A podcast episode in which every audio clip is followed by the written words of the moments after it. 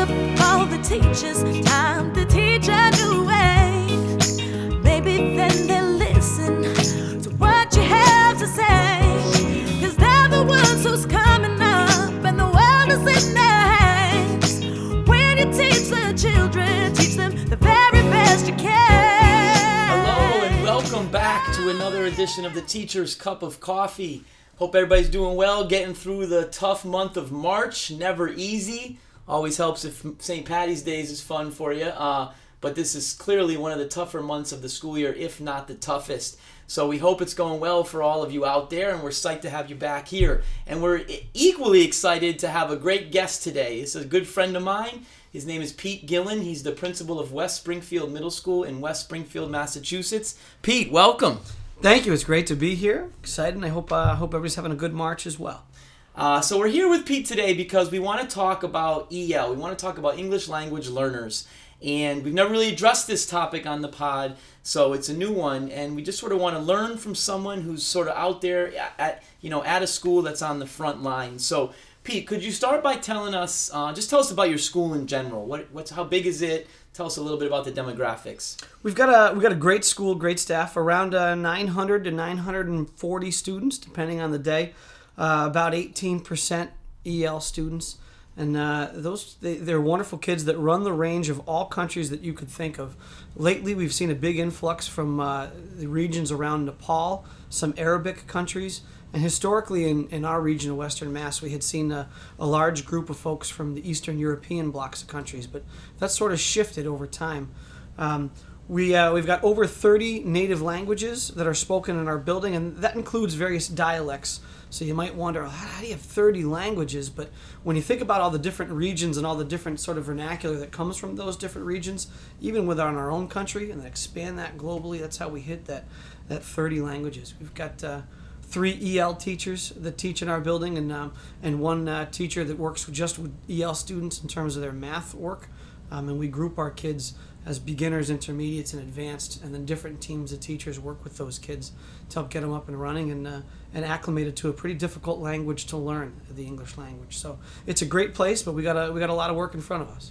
All right, so 18% EL and about 30 different dialects or, or languages spoken, which is pretty amazing. Um, I was principal of a school for a little while that we were 38% EL, but basically all 38 uh, spoke Spanish and were for, from Puerto Rico. So I'd always, I always kind of marvel at, we, we say EL as if it's this one thing, and just think about our two schools and how, how much we both have had to focus on that in those in those places, but how different they are. Um, so you know, you listen. So the thing on the teacher's cup of coffee is I like to try and get down to the nitty gritty, mm-hmm. right? The takeaways for teachers. So I sort of see three big questions. We're going to go in order, but I, I, I look at EL as how do we support them in learning? How do we support them sort of social emotionally? And then how do we celebrate their culture, mm-hmm. right? And I'll be honest, when I was principal of the school that was that had the 38%, I only thought about the learning part. And in hindsight, I think I was missing the boat a bit. But let's start with the learning. Um, what do you think is most important as you and as your teachers try to support the EL students just in learning in general? I think it's uh, it's important to remember that in a lot of cases these students aren't coming to us starting from zero. You know, if you take that constructivist approach, those students do have a base of knowledge and often grade level appropriate and perhaps even advanced that the, the roadblock for them is learning a difficult language. The roadblock isn't that they don't know how to learn or they don't have any base of, base of knowledge is that they, they need to figure out a way to put what they know into new words and so if we can understand they're learning from that, that point that it's not from zero that it's not a deficit model that it's just a, a language challenge that i think it helps teachers and it helps students because it gives you a base to work with um, and, and really get into all right let's help them use what they know and tackle that language. And in some cases it may not be uh, you know an academic piece that they construct upon but their world view and their world experience is so advanced and so uh, deep that there's a lot you can build on there and connect with the language. So uh, that's our, our biggest uh, challenge is bringing the language to life for them but our strategy in learning is to use what they know construct upon what they know and help them make the connections faster because um, they know a lot. They're intelligent, capable, smart students. Um, it's our challenge and our job to help them get to the language part, um, not their responsibility to prove something to us. Yeah, it's great. That's a great, great way to look at it. Um, how about the sort of social emotional piece? I mean, every kid walks in with different things coming in their backpack, quote unquote. Uh, and certainly walking into a place where you're learning in your second language, that's a big thing to carry in in your backpack. So, how do your teachers, how does your school building, uh, what's the vibe? How do they do that? Yeah, our staff is tremendous, um, and they're really good at that because uh, our EL teachers and our entire teaching staff in general really understand that it's a, an individual approach. That kids, there is no blanket one way that every EL student is going to feel when they come to a new school. That they're everybody's coming from a really different background, in the same way that any new student from any school moving would. So some students like to stand out. They like to be. They like to demand your attention. Some like to try to blend. Um, and so we try to respect that and work with them individually and personally, um, and, and get to know them in the same way we would if you had any other new student. Um, it's tricky because our, our teachers are really sensitive to navigating some of the cultural differences and navigating the language difference, but they, they boil it down to what does the student individually need to feel safe and comfortable and welcome. And that's the place that we try to start because if you can knock out safe and comfortable and welcome, you've done a world of good for that student and you're gonna you're gonna be fine in terms of the academic piece.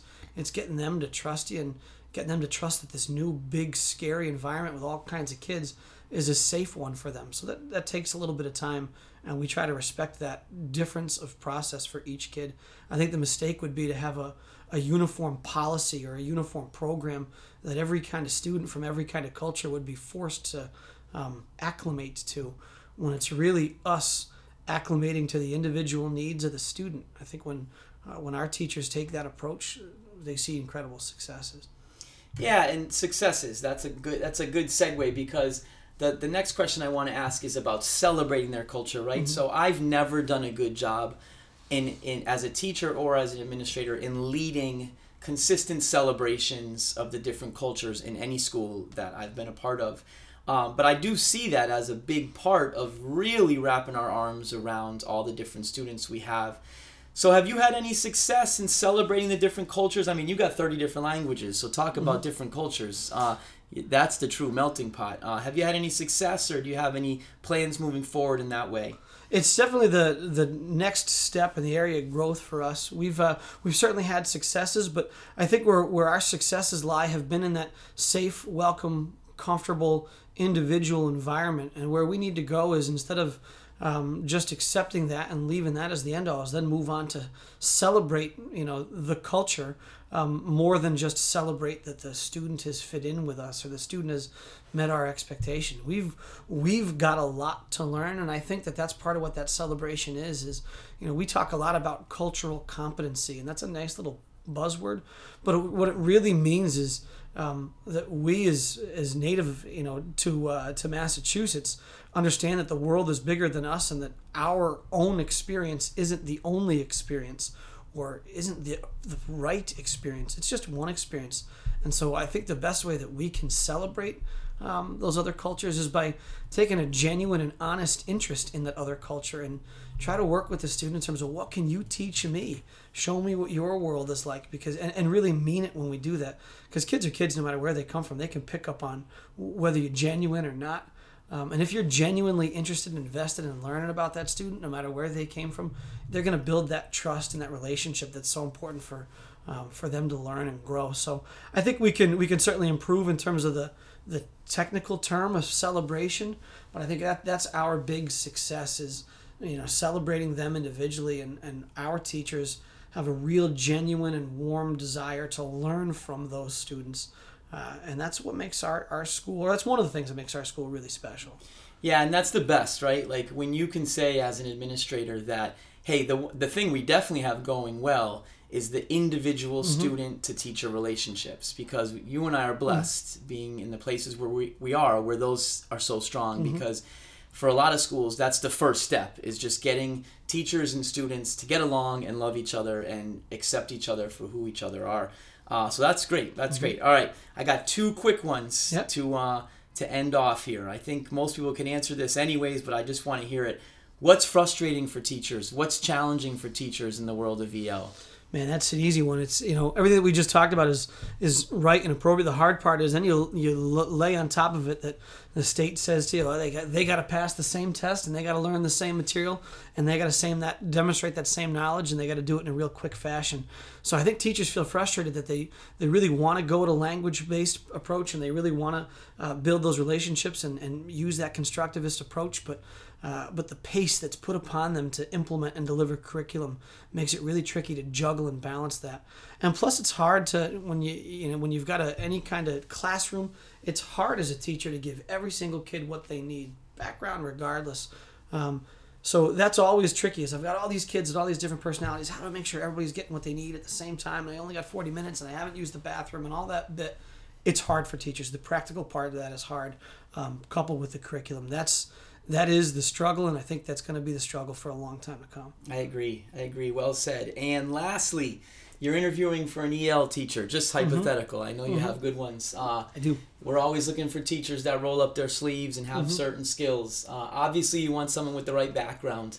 What are the other quick traits or characteristics you're looking for? I, like I, I want to I want an EL teacher that really wants to learn from the kid. I want an EL teacher that's warm and empathetic and kind and when a student walks in the door says i'm glad you are here and they mean it. And i've got those things and and all of my teachers at, at the school where i work.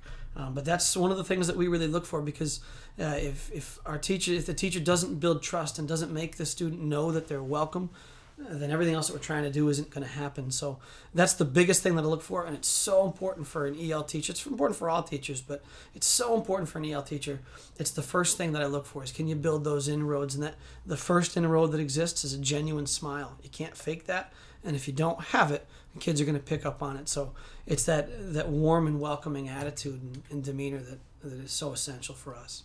You know, it's it's it's like so many other things in education where it, it's all the same, mm-hmm. but it's all so different. And certainly what you're dealing with uh, as you lead teachers and as those teachers, more importantly, lead students through mm-hmm. all this. Uh, awesome to hear all this. So here goes my recap. I could never recap yep. everything you just said, but here are the highlights that I, I think we should most focus on.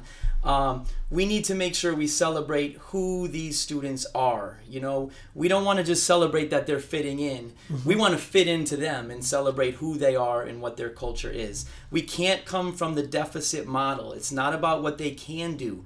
These students are very bright and they have a strong base of knowledge, they have a strong base of skills, and it's just the language. Mm-hmm. So it's so easy to come from a deficit model when it's it's not that at all. It's just a language mm-hmm. thing the smartest person that's only English speaking would move to China and come across as if they don't have skills, and instead, mm-hmm. it's we got to remember that. So I think that's a good mentality.